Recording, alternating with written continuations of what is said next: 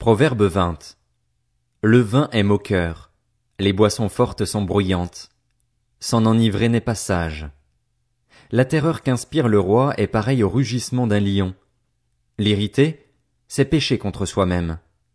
C'est une gloire pour l'homme d'éviter les disputes, mais un fou s'y engage.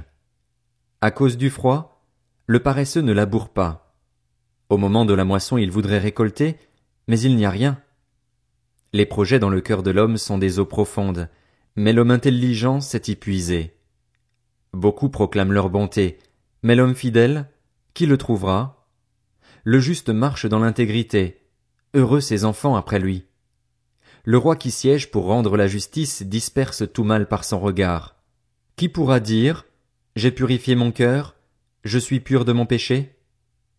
Deux poids différents et deux mesures différentes font l'un et l'autre horreur à l'éternel. L'enfant se fait déjà connaître par sa manière d'agir.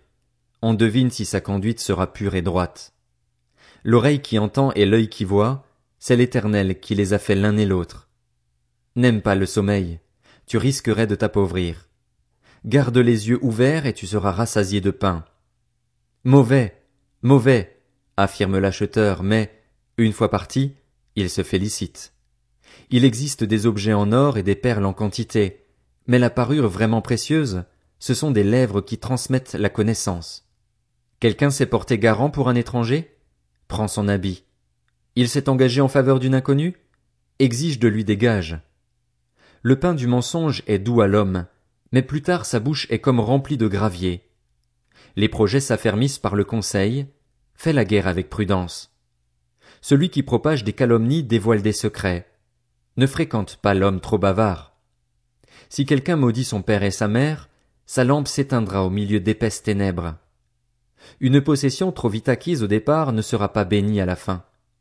Ne dis pas, je rendrai le mal. Compte sur l'éternel, et il te sauvera. Deux poids différents font horreur à l'éternel, et la balance faussée n'est pas une bonne chose. C'est l'éternel qui dirige les pas de l'homme. Que peut comprendre l'être humain à sa voix? C'est un piège pour l'homme que de prendre à la légère un engagement envers Dieu et de ne réfléchir qu'après avoir fait des vœux. Un roi sage disperse les méchants et fait passer les roues sur eux. L'esprit de l'homme est une lampe de l'éternel. Il explore le plus profond de l'être. La bonté et la vérité protègent le roi, et il soutient son trône par la bonté.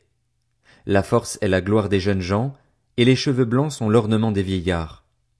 Les plaies d'une blessure sont un remède au mal, tout comme les coups pour les profondeurs de l'être.